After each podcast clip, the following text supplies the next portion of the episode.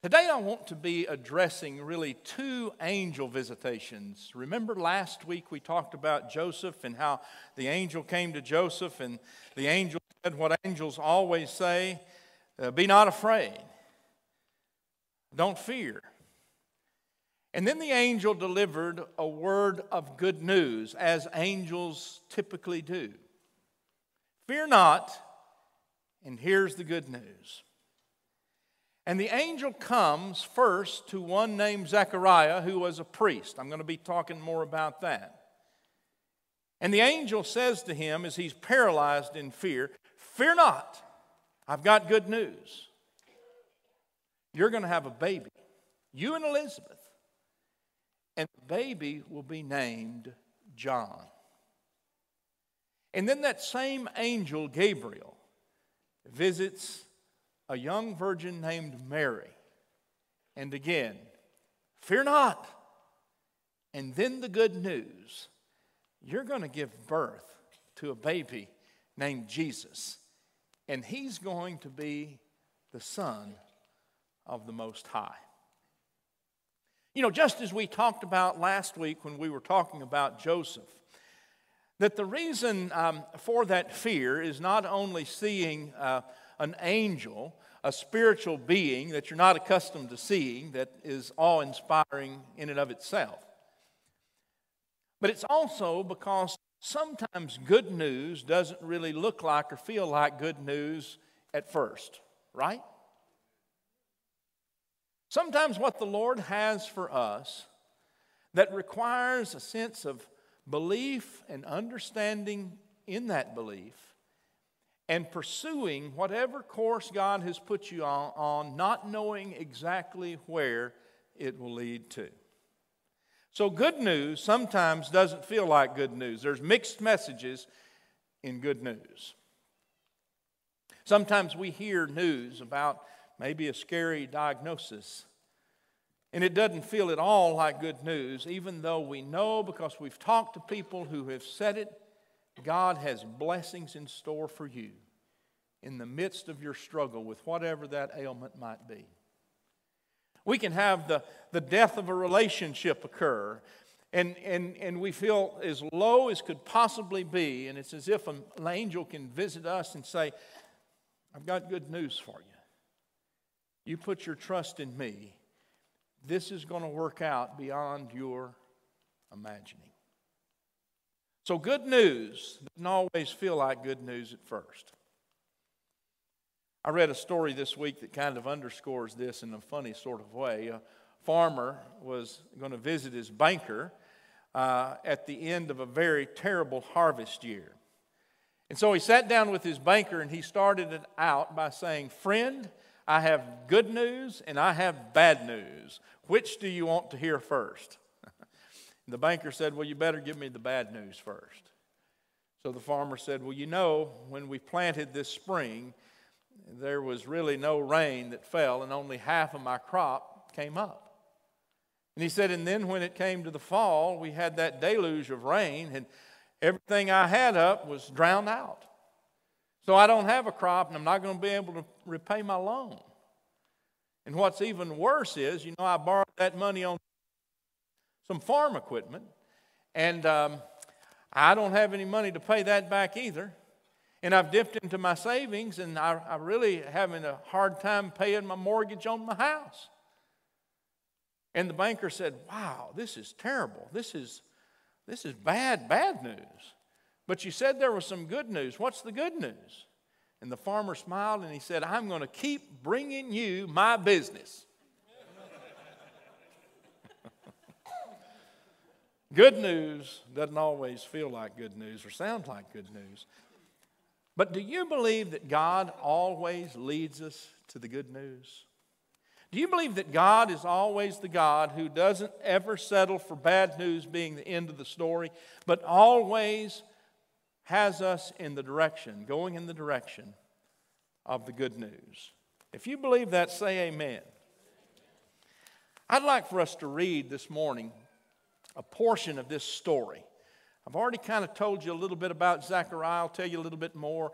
I want to focus more on the story of Mary and her song, her carol, her Christmas carol, if you will, that we sometimes call the Magnificat. Let's stand for the reading of God's Word.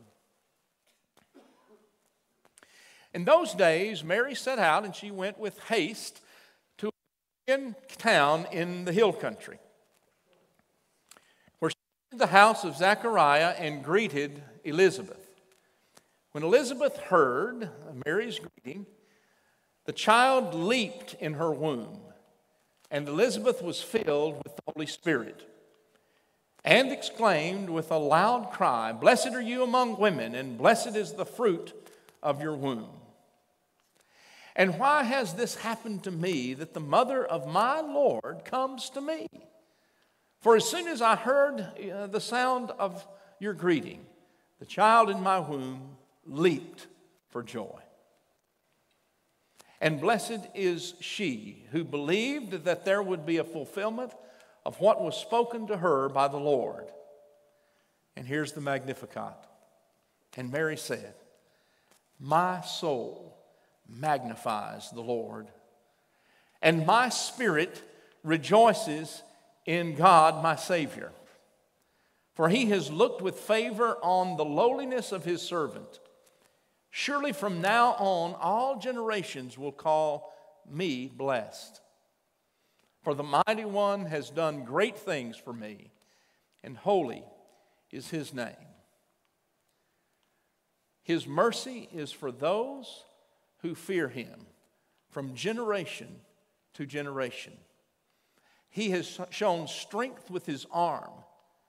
He has scattered the proud in the thoughts of their hearts.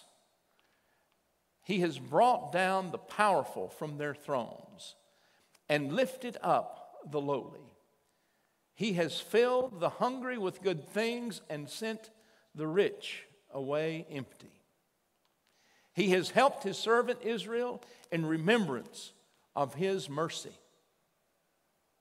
According to the promise he made to our ancestors, to Abraham and his descendants forever. And Mary re- remained with her about three months and then returned to her home. This is the word of God for the people of God. Thanks be to God. You may be seated. So, the angel of the Lord visits Zechariah in the first part of this chapter that we didn't read. The angel says, Be not afraid. And then the angel gives that good news. You and Elizabeth, even though you're up in years, you're going to have a baby. Sounds a little bit like uh, the Sarah and Abraham story, doesn't it? And the baby's going to be named John.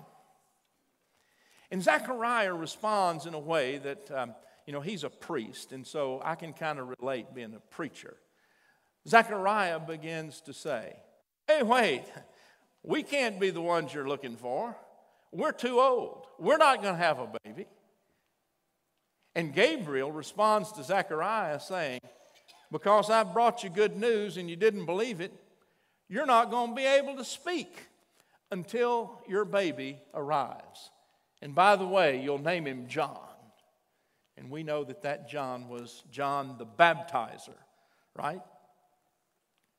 So Zechariah, from this point on, can't speak. When he comes out to the people after being in the Holy of Holies, he can't say a word. And he tries to convey all that has happened, this miracle that has happened. And sure enough, Elizabeth, shortly thereafterwards, is with child. And she visits Mary, her cousin. She's six months pregnant. And here's Mary. And the two of them are going to have these babies, John the baptizer who paves the way for Jesus, and Jesus, the Savior of the world.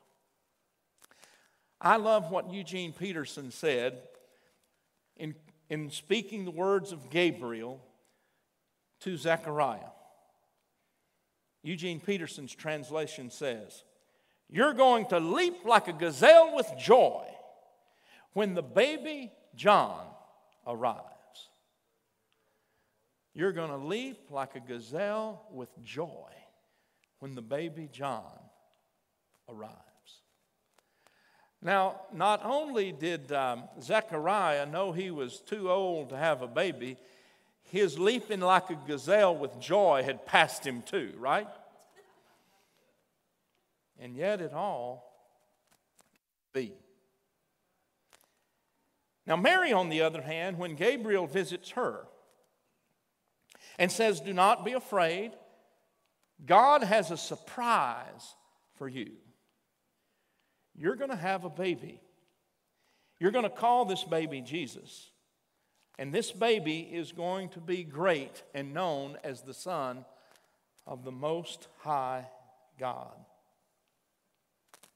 Now, I'm sure that Mary had misgivings. I mean, she was a young child. Some scholars think she may have been 13, 14 years old. She'd never been with a man.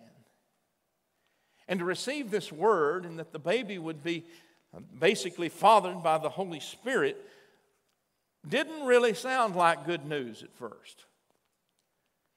And yet, when she heard about what this meant, not only for her, but for the world, this baby that she would conceive would be the Savior of the world, then she, as stated in the song, said, Yes, I see now. I'm the Lord's maid, ready to serve. Let me be just as you say it will be. You know, when Mary sings that song that we just read about, Mary understood that the babe in her womb would be the Savior of the world. That the babe in her womb would be the one who would come for those who were lowly and lift them up, for those who were defeated and give them that sense of victory in Jesus. And she was very clear about what that assignment would be and said yes to being the linchpin of the birth of the Savior of the world. You know, when we read Mary's song, I believe we're reminded that you can celebrate Christmas in this world without paying any attention to Christ. But you cannot know Christ in the true sense without paying Chris, uh, attention to Christmas. Do you hear it?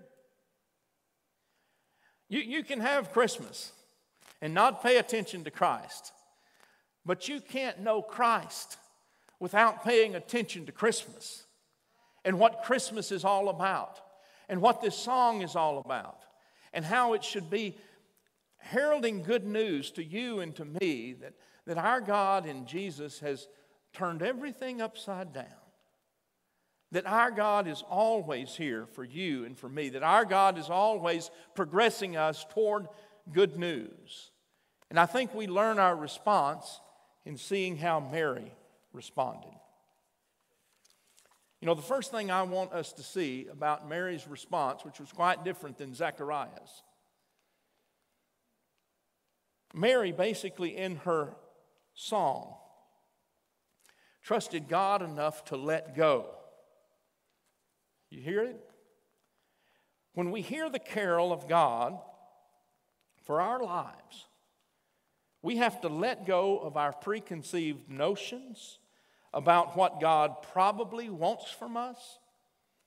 We have to let go of our plans that sometimes we've concocted our preferences, our prefabricated worlds, and we need to go where God would have us go. You know, that's hard to do, isn't it, to let go? I don't know if you're like me. I like to try to figure things out on my own and kind of fly a passing prayer. Oh, God, help me, but I really can handle this by myself. It's got to make sense. And yet, sometimes we get into circumstances that we know that we have to let go because we don't know anything else to do but to let go. Can you relate? And I know it sounds a little trite, but Mary's second response was to let God. So let go and let God. When I said that this morning in the early service, a woman came up to me afterwards. She said, I know that let go and let God sounds trite, but she said, two times in my life, two times in my life, I know that I let go and let God, and it has saved my life. Now, there's more to that story that I don't know yet, but I sure do want to know after a report like that. When we let go, and then we trust God and let God do what God's going to do in whatever circumstance we find ourselves in, then we can trust the fact that God is going to lead us to the experience of good news. God is not a bad news God. God redeems the worst of circumstances. God comes into our lives, and we need to know that we're God's beloved children and that we can trust God whatever the circumstance. We can let go and let God guide us, let God lead us, let God direct us. And know that when we come out, it's going to be good. It may be a surprise. It may be something we never thought would happen. It, it may not be on our time schedule like old Zechariah, but it will be good news.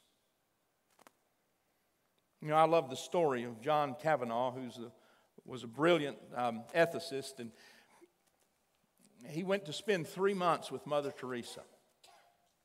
And he said he did that because he, he was kind of entering that last part of his life, and he wanted to make sure that he had clarity about how God wanted him to live that life, and he couldn't think of a better person in the world to be with, to sort these things out than Mother Teresa. And so he arranged to be with Mother Teresa in Calcutta, India, uh, during this time that she was working with the dying. And, and he said, on the very first day, Mother Teresa came to me and she said, What can I do for you? And he said, quite simply, You can pray for me. And she said, Well, what do you want me to pray for you? And then he shared his story about what took him halfway across the world to experience with her. He said, I'm really seeking clarity. I need clarity for how God wants me to live the, the last years of my life. I need clarity. Will you pray for clarity? And Mother Teresa said, No, I will not do that. And he said, Why?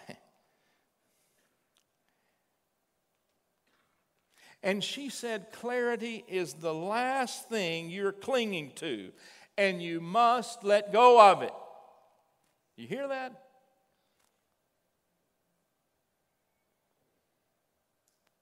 Kavanaugh responded to Mother Teresa.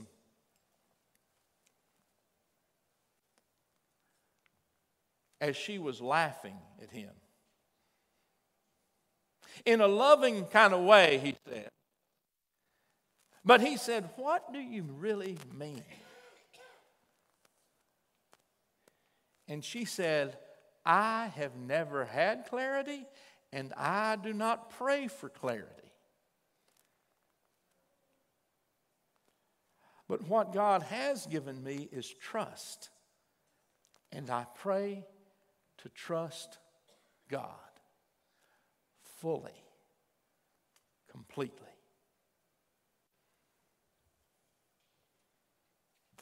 How often we find ourselves praying for clarity, for knowing what to do in this circumstance, or knowing how to do something, or how this will work out, or what plan to pursue. When what Mother Teresa said is so true, we need to trust God. And we need to pray that whatever we do is right in the middle of God's will and that God is leading us toward a good news that we could have never imagined completely. I read a story this week again, one of my favorites, that, it seems to, in a microcosmic way, underscore what I'm talking about. It's told by a mother who is anonymous. And yet, this story has been heard by so many. It's a simple story. She's just telling about how she and her husband and their little baby Eric were going into a diner for a meal. Little Eric, not even really a toddler, you know, about the age of Claire Bear. Did y'all know that was my grandbaby? Anyway, I can see her doing this. They at the table and they got her in her little high chair, and she was so happy. He was so happy. Eric said, Hi, hi there, hi. And the mother reports that she looked around to see that the object of his attention was an old man who was obviously one who lived on the streets. She said he was tattered. She said his suit of clothes looked like it hadn't been washed in a long time. She said his toes were poking out of would be shoes. She said the hands that he had brought into the diner weren't clean and needed washing. And, and yet, little Eric continued, Hi, hi there, hi. And the mother reported that she and her husband didn't know what to do. They ordered their food, their food came, and all the time this conversation was going on between Eric and the old man, and the old man was responding back, Hey there, little guy. Hey, Buster. Hey, do you, do you play patty cake? Do you play peekaboo? And on and on it went. She said nobody in the restaurant thought he was cute. Everybody seemed to be tense, but no one more than my husband and me.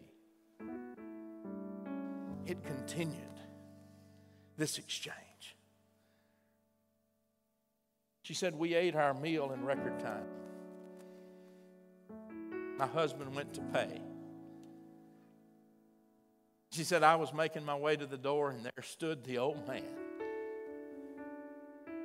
And when I walked past him to go out the door, she said, Little Eric just, he leaped out of my arms into the hands of this street man.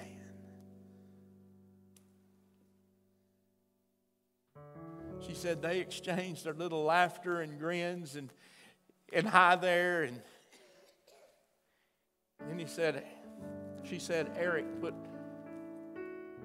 his little head on this old man's chest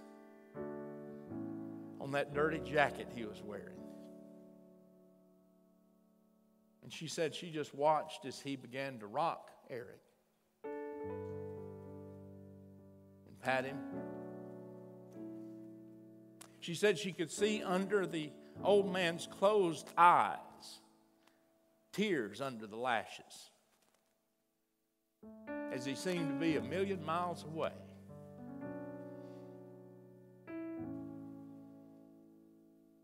And then he looked at me, she said, with a deep look into my soul. And he said in a loving but commanding voice, Take care of this little baby. He's a special one. Take care of him. And he gently placed Eric back in his mother's arms. She said she left the restaurant and began to kind of run toward the car. She said, When I was inside and my husband finally made it to the car, all he could hear me praying was, God, please forgive me. Please forgive me and then praying a prayer of thanksgiving for what she had learned in that circumstance.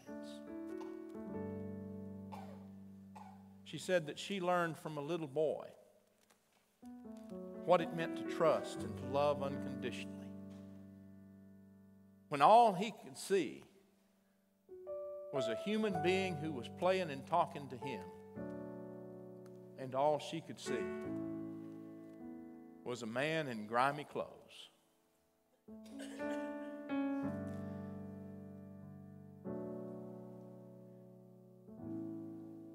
she said, All I could see was a baby who trusted and loved. And God has taught me a lesson. In the midst of a circumstance that didn't feel like good news, God brought good news to my heart. And you can almost hear Mary sing about how God will exalt the lowly, how God will be good news to the poor,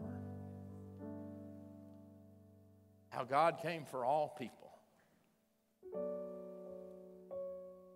how we're called to trust to let go and to let God.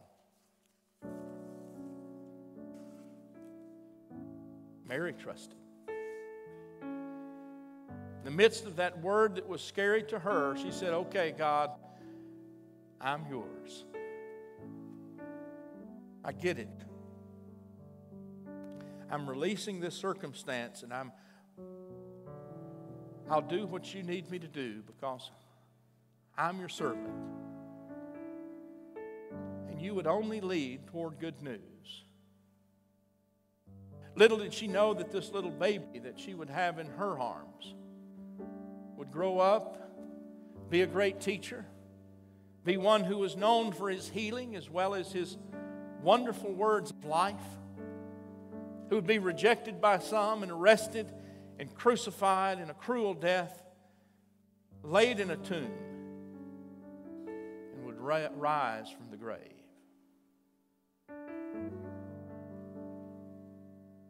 Little did she know that this babe was the Savior of the world. She trusted God with what she'd heard from the angel. And she experienced that good news completely. You know, maybe you, you've come here today and you, you really want clarity. Maybe it's direction. Maybe it's to, to, to get this figured out, whatever this is. I hope we hear in this story today that we can let go and let God and trust God for the circumstance because God will lead to good news. Maybe not the way we thought it was coming, maybe not on the time frame that we hoped for, but we can trust God for the good news. Let's pray. Lord God, we've gathered again as crosswalk. You know every heart in this room. You know every circumstance that each person here faces. You know, oh Lord, how we want clarity, how, how we just want things to be perfect. And we know they will never be perfect on our terms. But we can let go and let you and trust you to give us the best good news we could ever hope for experience. Lord, make us people of trust.